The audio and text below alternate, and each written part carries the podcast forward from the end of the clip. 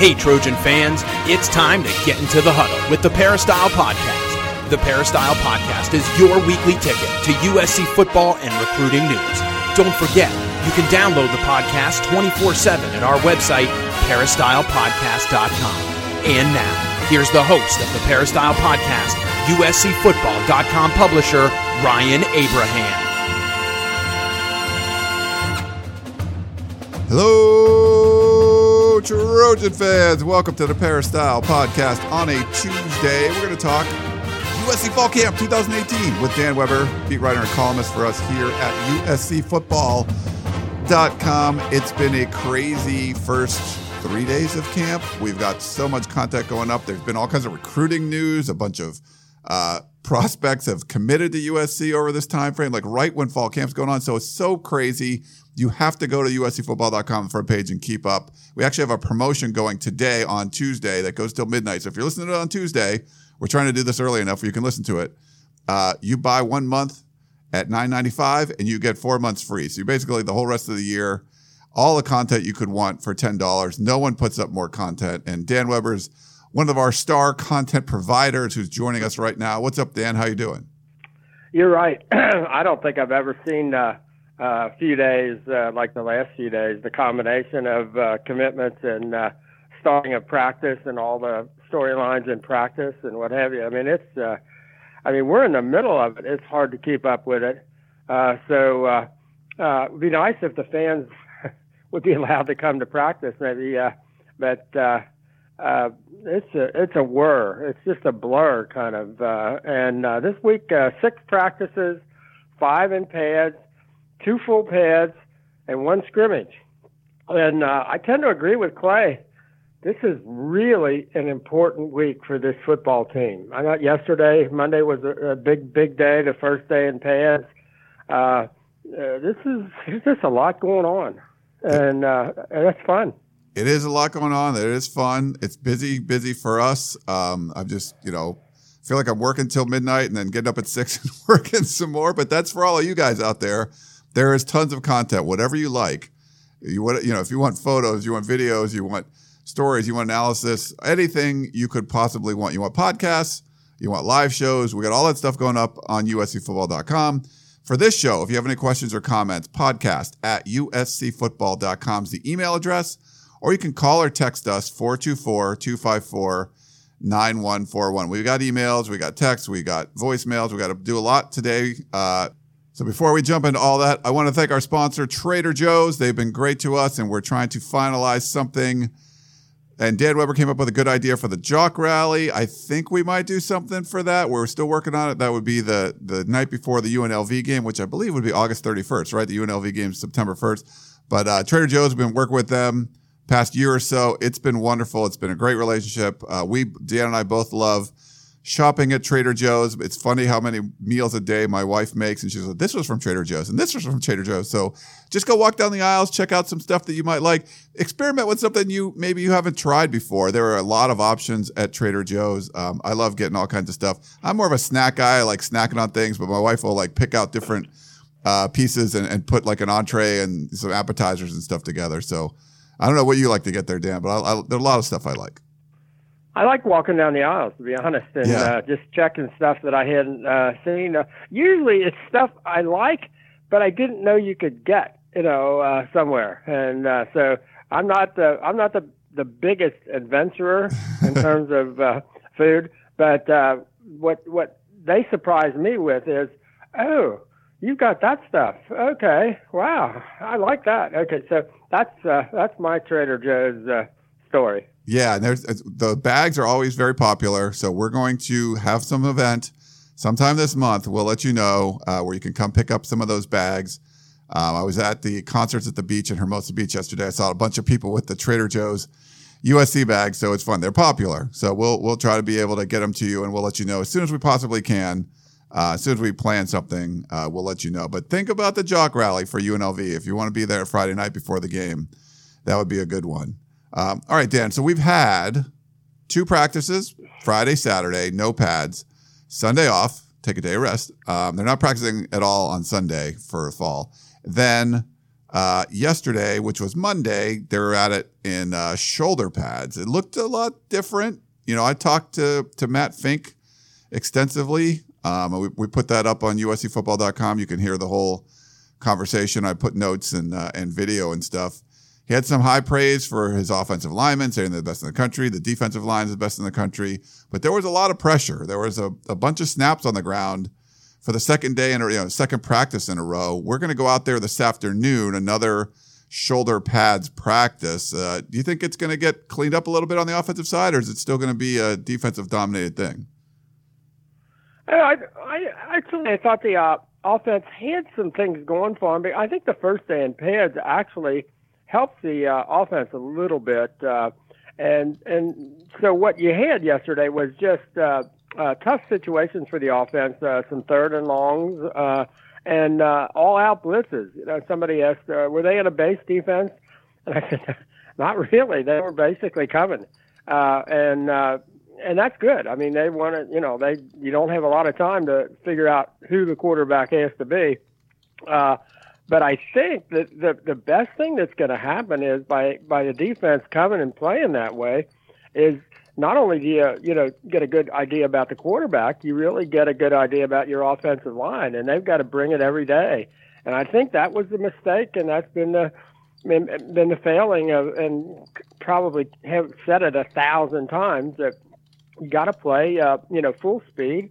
Uh, you got to play the way the game is played. Uh, that's how you got to practice, and uh, that was the you know the genius of uh, of great coaches, and it, it was a genius, obviously, of Pete uh, Carroll.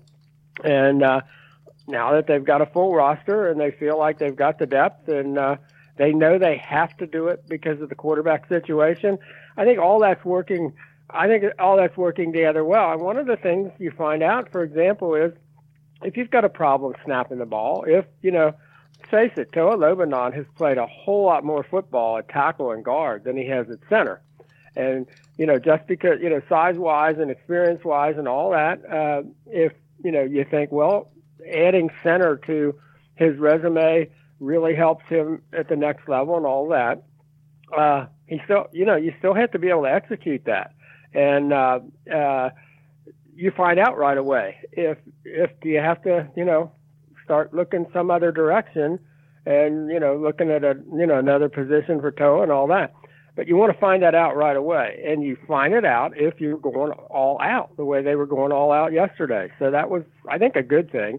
And now you just see uh, see where you go the next few days. But uh, but that's why it's so important to practice it at that uh, at that tempo, at that speed, at, at, and just go all out. And uh, that was a, a really positive, uh, positive thing I think that happened yesterday. That was a big, a big, big day for USC uh, football yesterday.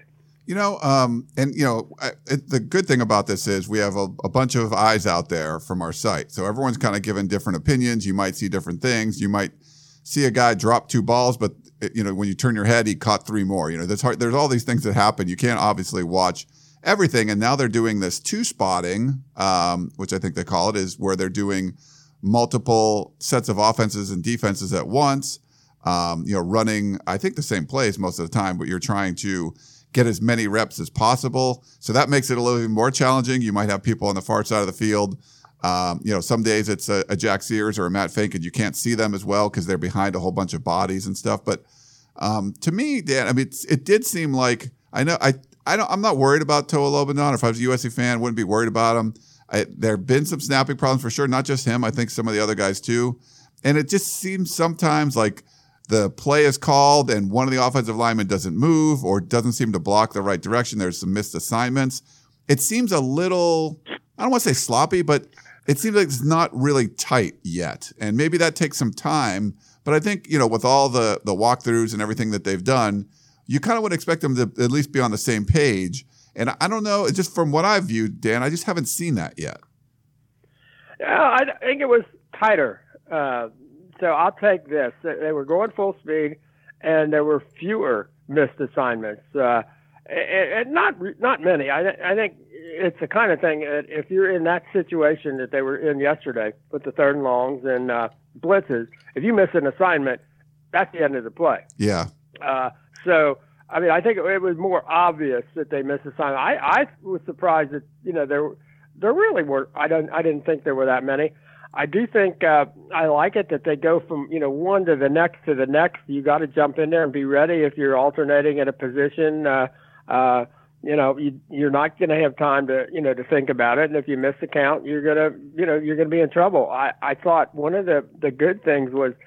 Um, uh, I guess Tee Martin was talking about how uh, J.T. Daniels, for example, handled all the uh, protections perfectly uh, against the blitz. Uh, well, that's really good. I mean, that, that's a, like a that's gigantic. That uh, you know, you know all the things he can do, but you don't. I mean, he wasn't handling that, you know, kind of a defense and that kind of a blitz, and having to get those kind of protections right last year. You know, as good as Mater Dei was, and as sophisticated as, as the stuff they run is, uh, he wasn't having to face what he faced yesterday, and for him to be able to, you know, go out there and do it first time out, to me, that's. Uh, that's really important. Uh, finding somebody who's going to be on the right count every single play, uh, they'll find. I think they've got a chance to find that guy. You know, that guy if you've got a position where, uh, you know, either you know the snaps aren't there, or somebody not getting the count, or whatever, they're not focused in. Uh, I thought I, I thought I saw a little bit more out of the second off, offensive line than I than I thought I was going to see maybe after PRP, and that's that's Clay, you know, was fairly upbeat yesterday, thinking maybe we do have uh, a full two deep on the offensive line. I think you need to ha- you need to be two deep on the offensive line because you need somebody pushing everybody. You can't just have them settled in where you know four of the five starters from last year, and then two guys at the uh, left tackle spot, and they just all settle into that those spots and say, okay, we're we're good. Uh, you don't want that. You want somebody pushing pushing those guys. And, and if you're going to have trouble at any particular spot, you want somebody else that can step in there. And uh, I think we're seeing a little bit of that. And, and that's probably the, the most difficult place, I think, on this team is the offensive line, is to have enough guys behind those guys that are ready to step in and push them.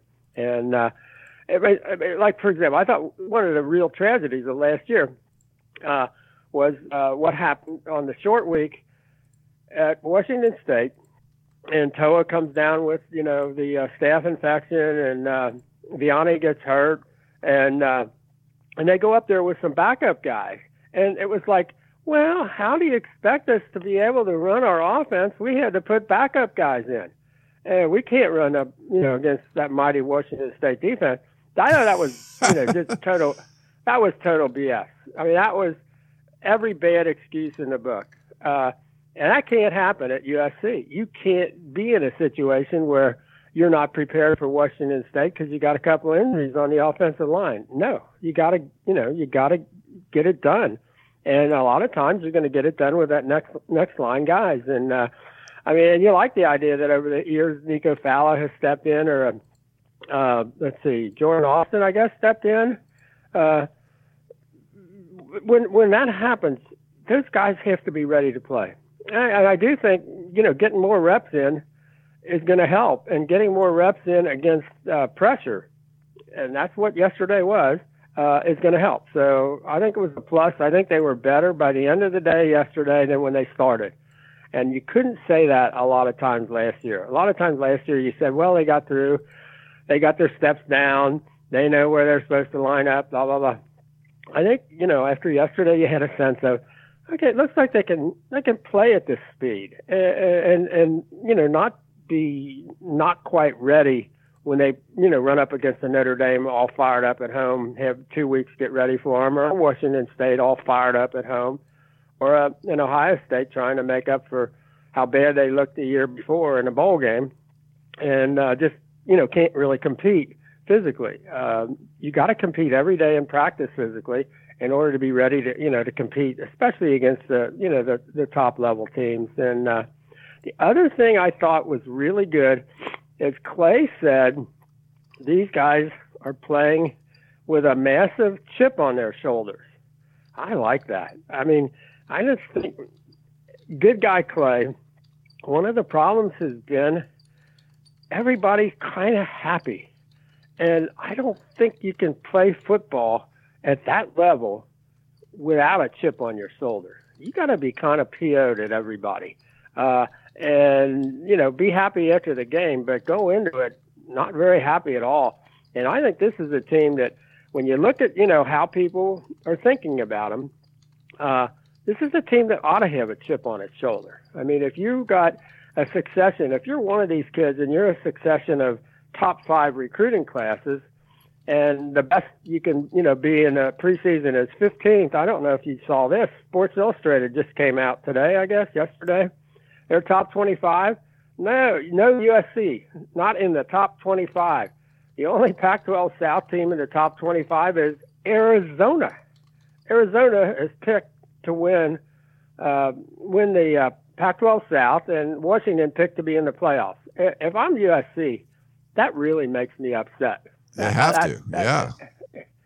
And so I, I think they ought to play like that. They really, and you know, everybody that's on their schedule is picked in top 25 except USC. I mean, Arizona's picked to beat them. Washington's picked it if they would happen to get them. Um, Notre Dame's picked to beat them. Uh, Texas has picked to beat them. You know, if you're on USC schedule, they're picking you, not USC. If I'm USC, that really makes me mad.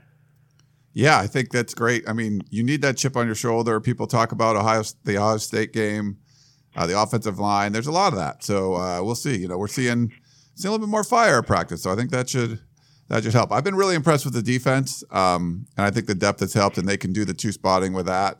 I'm just still a little skeptical, Dan. Are the guys up front? We'll see. Um, I think that's a that's a key factor. But we gotta, you know. I think you should. I, I agree. I think you should be. Yeah, I'm I'm skeptical, too, which is why the thing I think the X factor is figuring out what exactly they can do with those guys where they are. What can you do with them? Do you have to do more, you know, four wides and depend on a, uh, you know, a freshman quarterback who just has an unbelievable arm uh, in terms of accuracy and timing? What do you do? Uh, you know, do you go, uh, you know, do you go with uh, some things that USC's not gone with before. Do you go with a running quarterback more. We saw that in practice yesterday. I mean, they haven't had guys like Jack Sears and uh, you know and Matt Fink who can take off with the ball. They get you know they they drop back and they don't see anything right away. I'd much rather have them taken off like they did yesterday than trying to throw it into a crowd or throw it somewhere where they're not sure uh, of throwing the ball. I mean, I I don't mind JT throwing that really tough throw because I think he can make it. But as far as the other two, I like the idea of them taking off. And I don't know that we've seen it where they seem to be really uh, not only encouraging, but you know, just letting a quarterback know that's the perfect thing for you to do. And Jack and Matt both do it, and that will be a shock to people playing USC because you just haven't seen USC quarterbacks do that. But you would like to see them coach up Jack and Mac, Matt a different way than they coach uh, JT. And it looks like that's happening. And, and, and uh, you know, I like that because they're going to let JT make those difficult throws and they're not necessarily going to ask the other two guys to do that. And uh, again, that's good coaching. Yeah, I think it's been good coaching. I've been impressed with the quarterbacks. Uh, you know, talking to uh, Matt Fink yesterday, it's you know it's a little strange. I think sometimes the, the defensive line was getting pressure. He he complimented the defensive line, saying uh, they're the best in the country. But then you're like, well, I don't want to throw my guys on up front under the bus, so he said the offensive line was the best in the country. I think it was it was just kind of more like that. But just seeing them out there playing, um, I you know Fink had a couple. You know, he had a, a nice you know a couple nice deep balls. One would be caught for a touchdown. Another one would be dropped. Um, there's you know Jack Sears started the first two days, and I'm I'm putting together uh, stats. I'm taking stats for every quarterback, every throw during competitive periods. Um, and I can kind of share a little bit right now. The first two days, uh, I think Jack Sears was over 90%, Dan. And then he was like 11% or something uh, yesterday. So it wasn't as, as good. But he had two really good days throwing the ball. Uh, I think's been more in the like the 50s or so. And then uh, JT Daniels has been more like in the 60s, but there's not a lot of throws every practice. So you kind of have to look at the whole numbers and, you know, I'll, I'll, keep compiling those and put them together. But all three of the guys I thought have played better. Uh, I thought Fink and Sears both have played better than what we saw in the spring. And one thing Matt Fink was emphasizing was that having JT Daniels there was just going to up the competition. It was going to make things, they're just higher stakes. And I think, you know, I'm not saying anyone's winning. I don't know if you have any thoughts on that, but it seems like the stakes have been raised and Jack Sears and Matt Fink have have stepped up their game. Yeah, I think you can make the case, you know, in different ways, you know, and, and the kids, I think, are making their own, you know, decisions. And, and Bryan Ellis said, you know, by the end of this, the kids will know, you know, uh, who who the guy is. I mean, I think the one the one difference is JT can make all the difficult throws. In this offense, you're very often asked to make difficult throws. Now, whether that should be the case or not, it is the case. So I do think the difference between and one of the uh, the big pick me ups since spring is I thought spring was a downer because the players were looking at the quarterback play and saying, "Holy crap, are we going to have to shut people out to win games?" Uh, now I think the fact that they've all come in here, they they get to, they've gotten to see JT in the uh, PRPs, and they've seen uh, Matt and Jack just come back uh, with a different look about them. Uh, I think that's that's kind of picked everybody up. That that that they all uh, have that sense of, you know, we're going to be all right here. And I do think it's it's hard to expect Matt or Jack to be able to make some of those difficult throws. They just, you know, Jack had, had really had some good day, good days, and yet there were a couple of times where guys are wide open, and the ball, you know, sails one yeah. direction or bounces another. That whereas if that was JT, you could have written down the completion before the ball left his hand. I mean, it's just he's more of a, you know, he's more of a machine. Uh, uh, he just, I mean, he's got a uh, he's got a talent that's really unusual. I mean, he's he is as advertised. I don't I don't think there's any question. I talked caught Clay just a little bit after practice. He was heading in to, you know, look at some video, and only thing he would like to see is just speed it up a little bit uh, against that defense, uh, which is what you would expect. You know, kid coming out of high school, it's his first time in pads against uh, you know college defense against a, a pretty athletic uh, college defense that we hope is going to be as good as we think it can be. Uh, but uh, but again, he just he makes plays. I mean, he he's got the ability to throw the ball outside the numbers. I mean, there are guys that they're drafting in the NFL in the first round who they're not completely sure can throw that pass outside the numbers. And JT already, you know, without any question of a doubt, he can throw the ball outside the numbers. I mean, it's he makes it look so easy. It's now you know what when you you would talk to Jordan Palmer or Sam Darnold about him and they rave about the things he can do. When you see him do some of these things, you see, you say to yourself, "Now I see what they're talking about." Uh, that ability to just throw that, you know, that 18 yard, you know, post, I mean, uh, stop uh, that uh, out, you know, just it couldn't have been easier. I mean, it, it just uh, he's got a he's got a, a certain ability. But the idea that they're coaching the other two guys to take advantage of their skill sets and the fact that they can, if you know, if they don't like what they see right away, you know, tuck it and go. That's an, an element we haven't seen in the USC offense. I mean, they didn't really let Sam do that, much less uh, certainly didn't encourage him to, uh, and that's not the case now. And and one of the advantages you've got is, you know, you, you talk about a running quarterback uh, if you've got a running quarterback, the thing you need is two running quarterbacks because you got one and he goes down. You very often don't have somebody who can kind of do the same thing. If you've got two guys that can do it, you can be a lot more uh, encouraging of him to you know take off and, and go with it. And I think that's helped both of those guys with their own uh, you know their own confidence. So uh, unlike what we thought we were going to see out of the spring, uh, you got three pretty good, pretty confident quarterbacks back there. Uh, I, I don't think any of us saw that coming.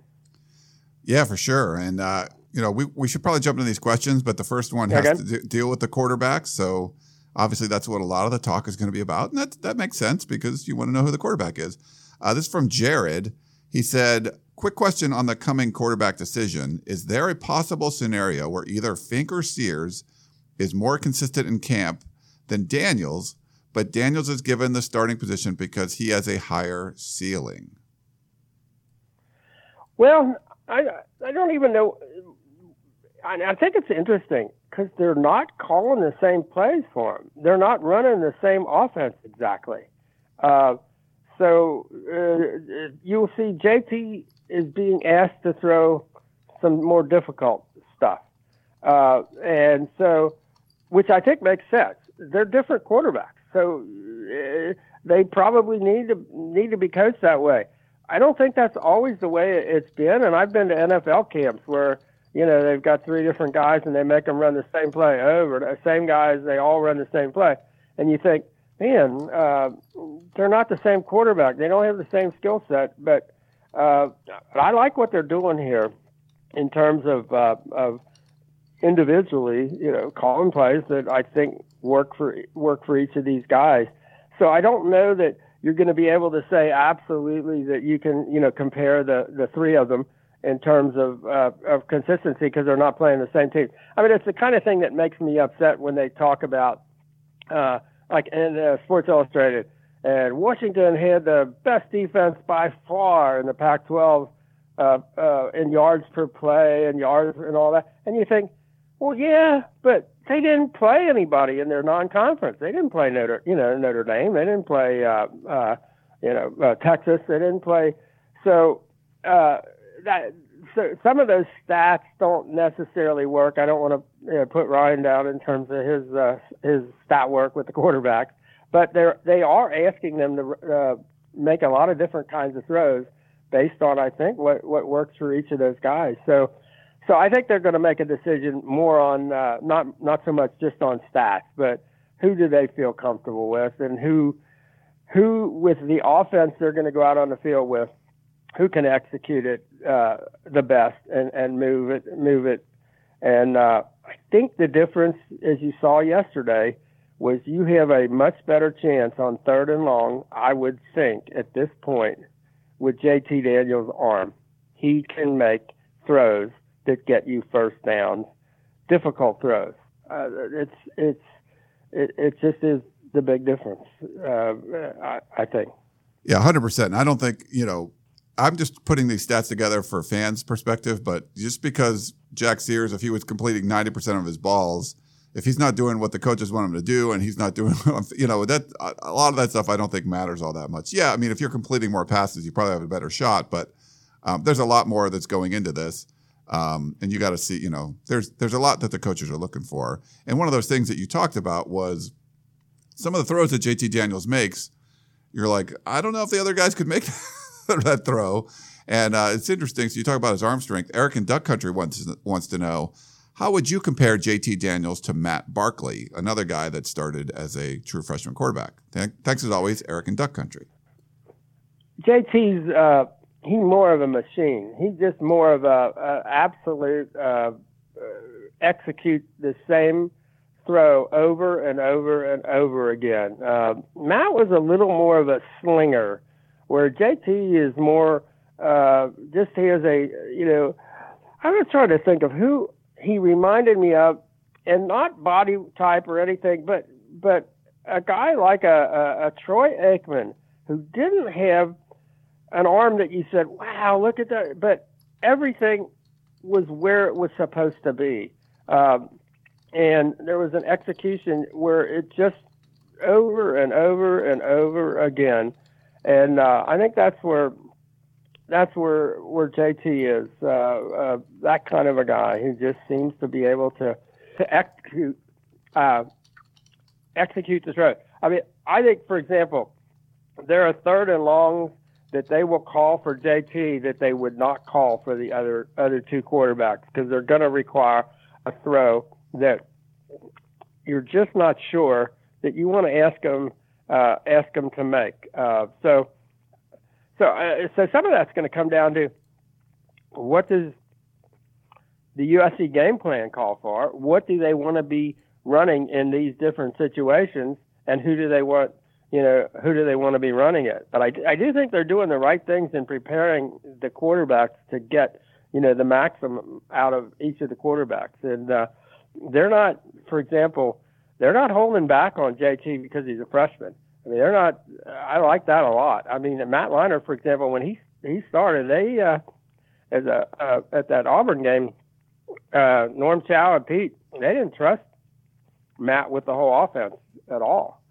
I don't think that's the case with JT. I think they're, you know, I think they're just and and they're trusting him to make the tough throws. So uh, it's kind of a different world, you know, 15 years later.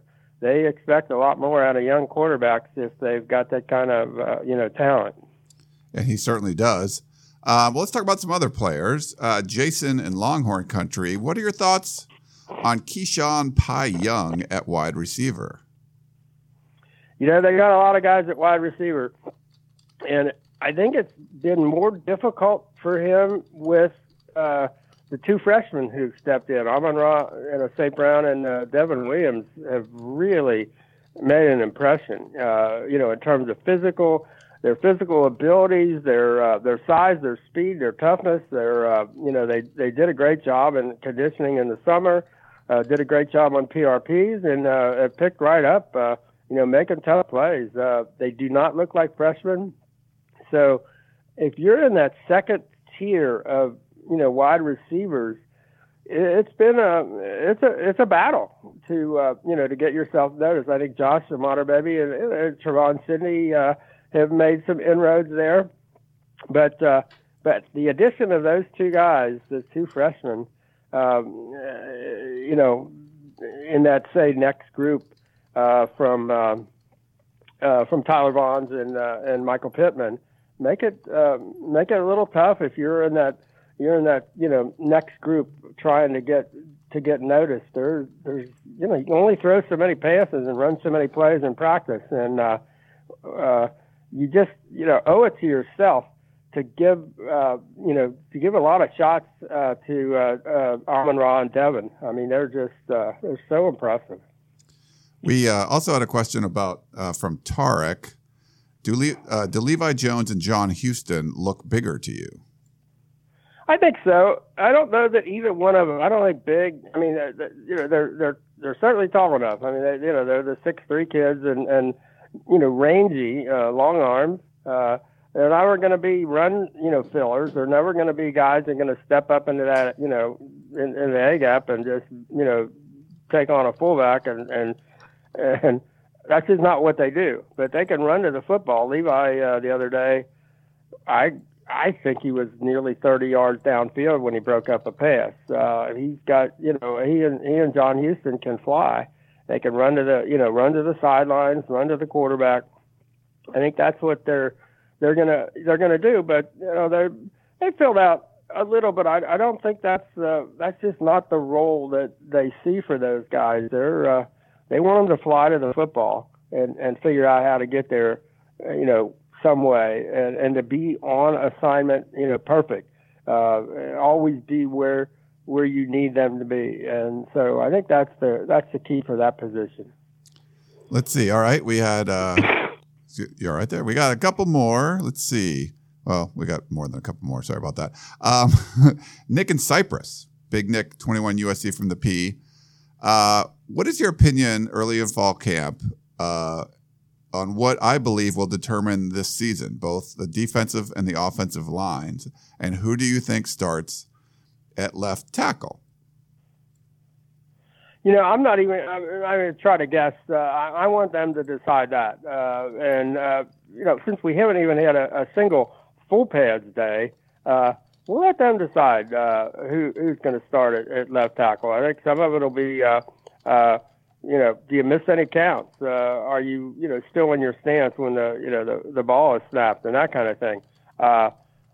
But, yeah, I think, uh, obviously you've got to have guys that can play at both sides of the line. And that was what, you know, got Pete going early on. Uh, yeah, I still, th- I, I still like the way Shaun Cody talks about how he and, uh, Jacob Rogers went against each other every day and Jacob Rogers, they would study film, and Jacob Rogers would look at what the offensive lineman that Shaun Cody was going to face was going to be doing, and Shaun Cody would look at what the defensive lineman that Jacob Rogers was going to face was going to be doing, and they would give each other, and they were smart enough and good enough to be able to give each other that look in practice that week, and uh, one of that one of the things that tells you is obviously you had the ones going against the ones and when you have all Americans going against all Americans, they get better. And that really is what's one of the reasons they all keep telling you, yeah, our practices were tougher than our games. Well, one of the reasons was they weren't going against all Americans in games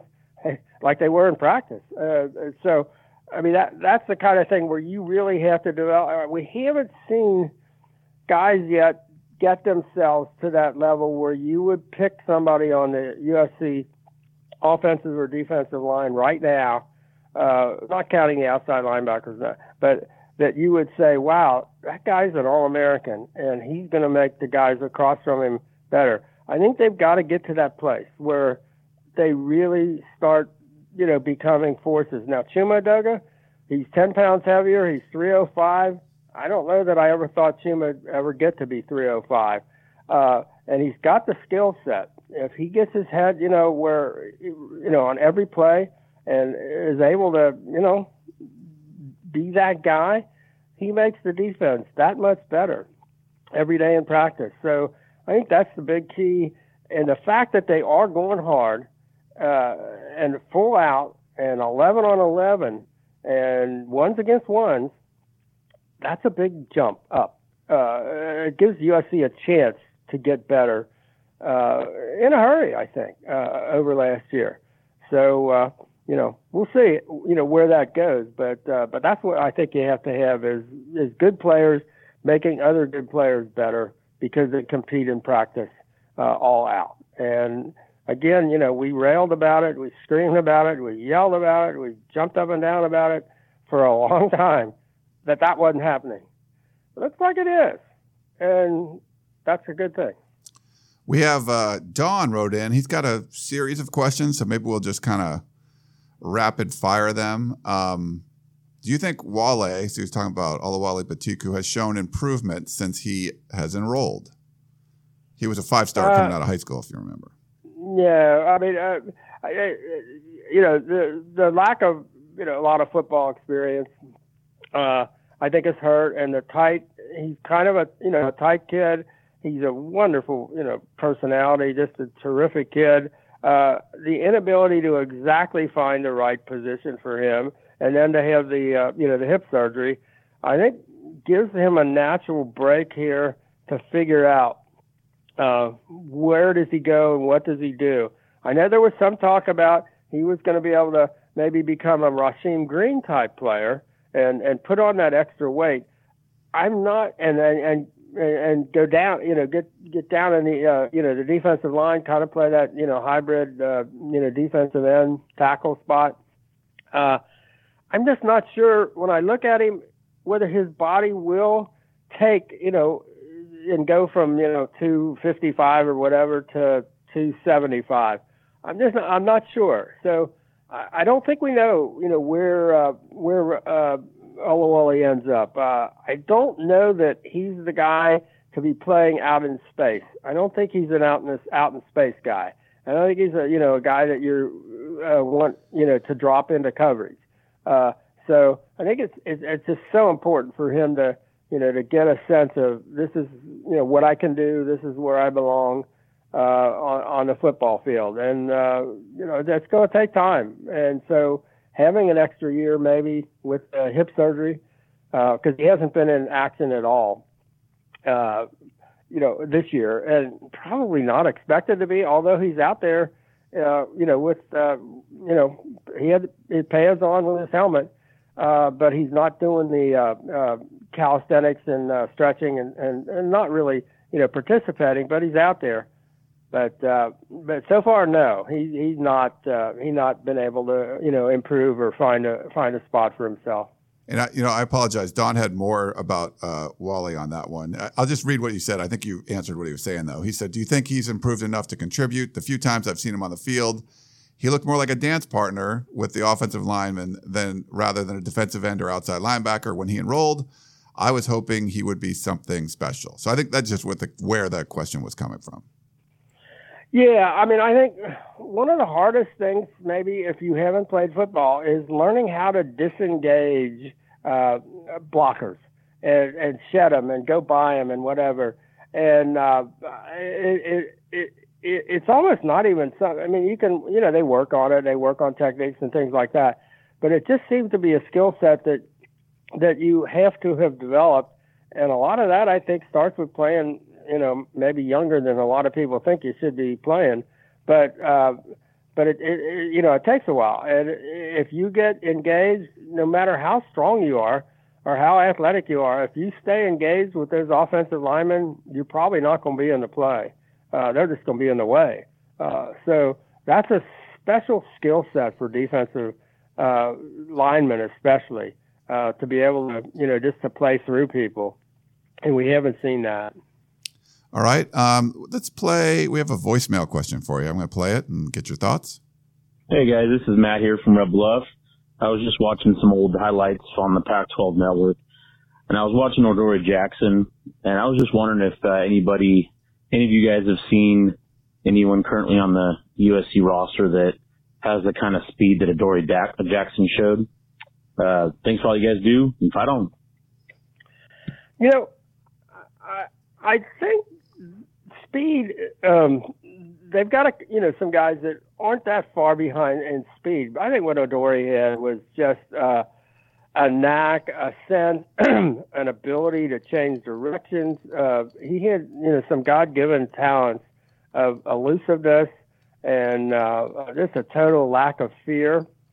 And some of those things aren't necessarily uh, uh, directly speed related. I mean, obviously he had more speed as well, but uh, but I mean, you look at an Amon Ra, uh, St. Brown he's got a he's a completely different kind of athlete. I mean, he's got the same confidence, same uh, really good hands, but he's a real thick, and yet very elusive, very uh, you know can you know change directions. Uh, all of it. He he's kind of a freak a little bit. I think I was um, you know telling some people the other day that you do not expect a guy built as thick and strong as he is to have the kind of you know, fine motor skills, the the baseball hands, for example, and uh, and the eyes. I mean, he does a, a darn thing when he's lying on the ground, uh, face down, and the ball is punted, and he flips over, and he not only has to locate the ball,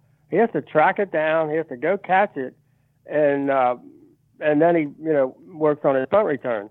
I mean, we haven't ever seen anybody do that. So he's got some special things that that maybe you can teach yourself, but I'm not sure anybody can teach you. Uh, but will there be somebody like Adoree? I I doubt it. He had some uniqueness that uh, uh, uh, you know the almost world class long jumper uh, that gives you some escapability in certain situations. Uh, he he had you know you can't have any better hips than Adoree had in terms of you know being able to get from here to there, uh, however you had to move to get from here to there. You know, you're coming this way and all of a sudden you're over there. I don't know that, that USC should ever expect to, to have somebody quite like that. Uh, I mean, Dory had it, I mean, almost, you know, better than Reggie. Reggie had it in a different way. Reggie had it in a more powerful, you know, stop start way. But uh, Adoree had it in a way that, uh, uh, so I don't know if it's fair to compare anybody to Adoree, but in terms of confidence and catching the ball and being able to, uh, you know, make a, a really decisive first move and beat that first group and all that, I think right now you you'd have to say that that guy would be uh, be uh, Amon Ra. Yeah, he's been impressive too, uh, for sure, as a true freshman. Um, we just got a couple more. Okay, so this one. Um, Trojan the Barber, he said, Hello, boys. Glad the season is back up and swinging. Thank you guys for keep, keeping us up to date on what's going on with the USC football team for another year. What I want to know is do you see a different attitude with the USC football team this season? Does it seem like the boys are ready to take the next step on becoming a national title team with a tough mindset. Thank you for all you do. Can't wait for the boys to get going on a hopeful national title run, starting with UNLV, Trojan the Barber. Yeah, I think so. I mean, I think I think they are uh, pretty unhappy with how last year turned out, and they know they know better than we do. I mean, we were unhappy; they were really unhappy. They know they were embarrassed as hell about the Notre Dame game, and, and every one of those losses, they're embarrassed as hell about those those, and uh, and and no, it shouldn't have turned out that way. Not necessarily that you you win all of them, but that you don't go up there and play like that. And uh, and and, and I, I you're really impressed with uh, the seniors with Cam, uh, you know, Cam Smith and, and Porter Gustin and Marvell Tell and, uh, you know, guys that are just, you know, Iman Marshall who are coming back and saying, look, uh, we're not going to let this happen. And, uh, I, I, I really, I like a Tyler Vaughns who is kind of a quiet kid, but, uh, he's really, uh, you know, very much a, a become a leader in his own way. And I'm not sure, you know, we saw that coming. And, uh, having the quarterbacks kind of move along with them. I mean, I thought that was the big drag after spring was what about the quarterbacks? What about them? What about them?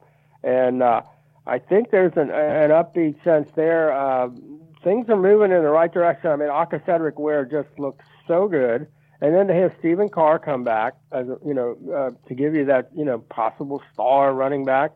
Uh, and yet you know, you you you say, geez, Aka Cedric is is doing everything he could possibly ask for, and then you get, um, uh, you know, a freshman like Markese Stepp who is uh, at 230 pounds, has got way quicker feet and a burst and a, a change of direction that people are like, whoa, who, you know.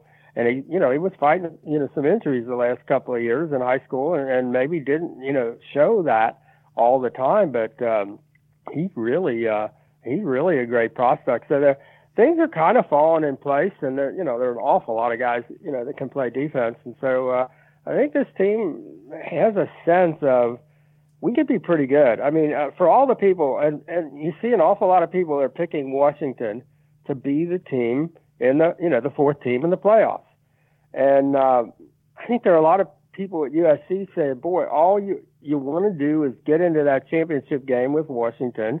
And become, you know, the fourth team in the playoffs. I mean, I think that's a, a reasonable goal, you know, for this team. Obviously, you've got to get through weeks two and three on the road. You got to get through Stanford. You got to hold Bryce Love down. You got you can't let, you know, uh, you know Costello throw some of those things that they let him throw at the end of the championship game last year. Uh, but uh, and then you got to go to Texas, and you got to be ready. That'll be uh, Texas's Super Bowl or whatever, I would think, for Tom Herman. He needs to kind of, you know, convince people that he's moving in the right direction and beating USC at, in, in Austin would be, you know, the way to do it. So they got to be ready. And I do think there is an urgency. How many times have we heard Clay say a sense of urgency? And it's not just this team and these seniors, but it's these next few weeks to get ready you know, for the the way the season opens, and uh, they've got a chance if they go and win at Palo Alto and they win at Austin, they will become a team that everybody in the country will say, "Oh, wow, they're real. They're you know USC's back and all that kind of thing." And so I kind of like that challenge for them. That you know they're not going to be back just because people say they're back. They're going to have to show that they're actually back. And the only way they're going to be able to do that is to be more ready to play, uh, you know, in weeks two and three than uh, than Stanford and uh, and Texas. And if you go by many of the preseason rankings, USC isn't going to be favored in either one of those games. So that's almost the perfect scenario if you're a USC team with a chip on your shoulder is to go into those places and win. And uh, I just think it's set up well. If they, you know, set themselves up well, uh, you know, they've got a chance to be that team that can do that. But they got to get it right. They got to get everything right. They can't run a lot of plays that make no sense. They can't run the ball into, you know, point of attack where there are more defenders than there are uh, you know, offensive people, they've got to be smart. They can't have throwaway plays. They can't, you know, turn the ball over. They can't um, have all those penalties. And we got to do a lot of things right that we haven't seen them do right. Uh, and so, you know, I think a lot of the challenge is on the coaches. But I think the players look like they want the challenge, that they've taken the challenge. And I think the the challenge now for me is for the coaches to get it right. Yep, uh, I agree with you there. I think special teams got to play better too. Uh, a lot of hidden yards. Um, we got a couple. Well, I mean, there's the thing. That's where the, I I think again that's the coaching because I mean when you're USC, if you don't have guys that can cover kickoffs and and punts, I mean they could do it. They could have an all linebacker team to cover kickoffs right. or punts. They could have an all defensive back team. I mean, they've got enough athletes, guys who can run and tackle and all that. You got to just get them ready. I mean, uh, you know, uh, as far as the kickers, uh, it'll be interesting to see what they decide to do. Uh, they can be, I think, pretty acceptable. Uh, and they're both, you know, they're both veterans. Uh, they just have to be. I, I think that'll probably be okay. But as far as just putting everything together, uh, they got to get it right this year. And and last year was, I mean, just the the punt returns itself were so discouraging that it made everything look bad. It, it just made it look like you were you were not competent. I mean, it just made it look like they don't know what they're doing.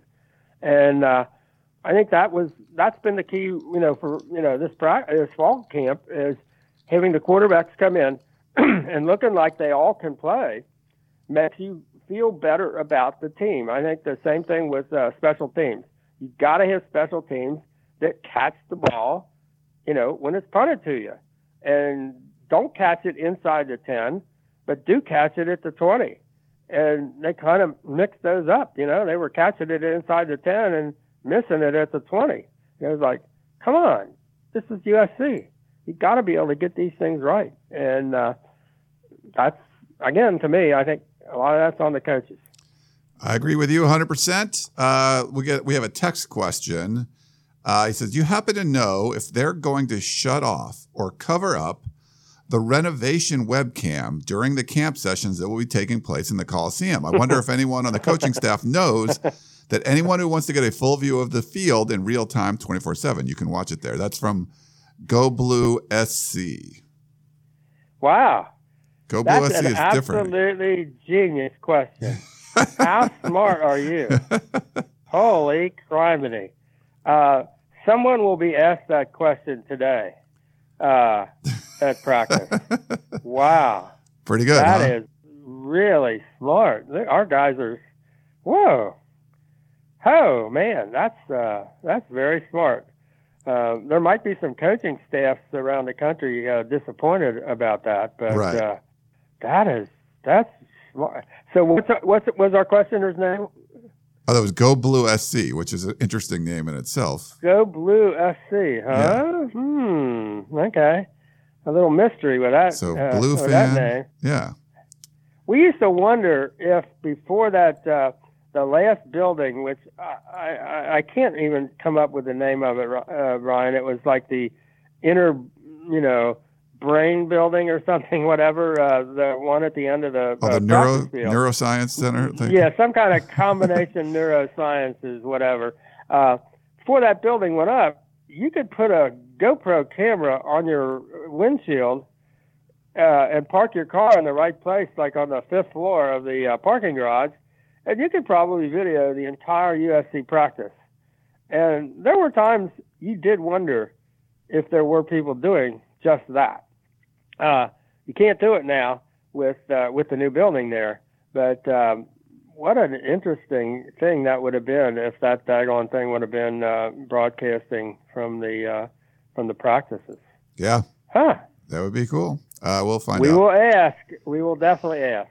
And then, then our friend Joan wrote in the last one. He, she said, uh, "I saw on Instagram that Jamel Cook is now at another SC, South Carolina. The article said that USC tried to block him from transferring to another Pac-12 program, as well as a few others. Uh, I didn't read. I haven't read that yet. Um, Cook No. questions: One, what happened to him? Two, I thought he was academically ineligible, and the athletic department was hush hushed about it for some reason. I don't want to speculate on on their failures. So why did he never get a real chance to play? And three, did the coaches make a mess of it with him? Because there must be some reason they don't want to play against him. Uh, Joan Lewis. This, I mean, this is a great question. I've always been a Jamel Cook fan. I've always thought he was legit talent that could play.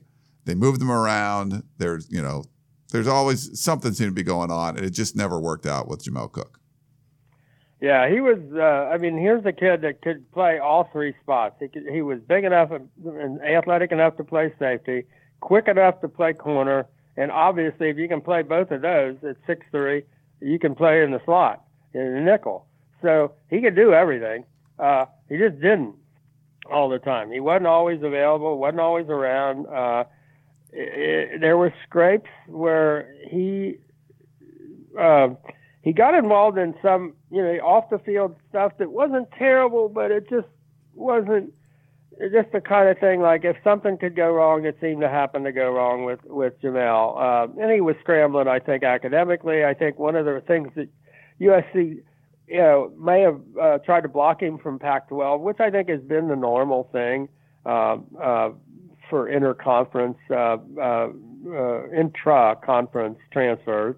Uh, but uh, but they did have him in school because uh, I think he had to finish up uh, in the summer, so he was still around, and you would see him every once in a while, you know, saying hi to the guys at uh, you know the PRPs and, and what have you.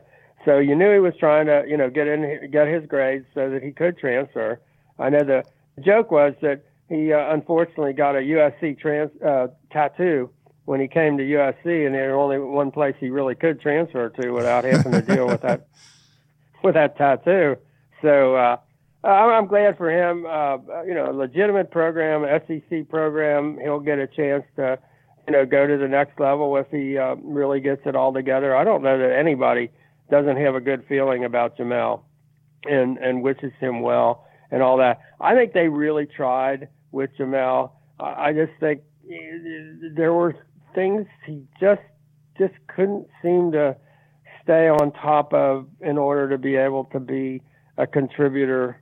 Um, and I, I think it didn't help that he was in the same backfield at times with uh, with Jack Jones, and you had a couple of uh, people that were just kind of outside the the margins, uh, and and you can't really have that, uh, you know, uh, you know, if, if you want a defense, uh, you know, to work. Uh, so, um, good, you know, good luck for, you know, Jamel. I don't think the USC coaches got it wrong with Jamel. I think they really tried and tried as hard as they could because they knew, I mean, a good kid in a lot of ways and, uh, and, uh, and certainly a, a guy who could play. And they, I think they tried everything they could possibly try. And, uh, I think this is one of those cases where, uh, you know, a transfer and a, a reality check, you know, for for Jamel could be, uh, uh, you know, a good thing. I mean, he came to USC. He he was behind from the start because he'd been in an automobile accident and he had a broken foot, and he started out behind, and he never quite caught up. Uh, it, just too bad.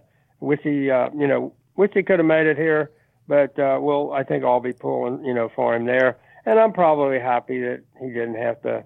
He's not playing for another Pac-12 team. Uh, I probably would like to see kids have you know pretty much total freedom there, but uh, yeah. as long as that's kind of the rule that everybody plays by, uh, he still had a plenty of, of places he could go, and as he proved by by going to a pretty good you know South Carolina program. Yeah, and I didn't think he would want to stay on the West Coast anyway, but who knows? You know, like it's he's he's a you know Miami kid. You don't want to do that, but.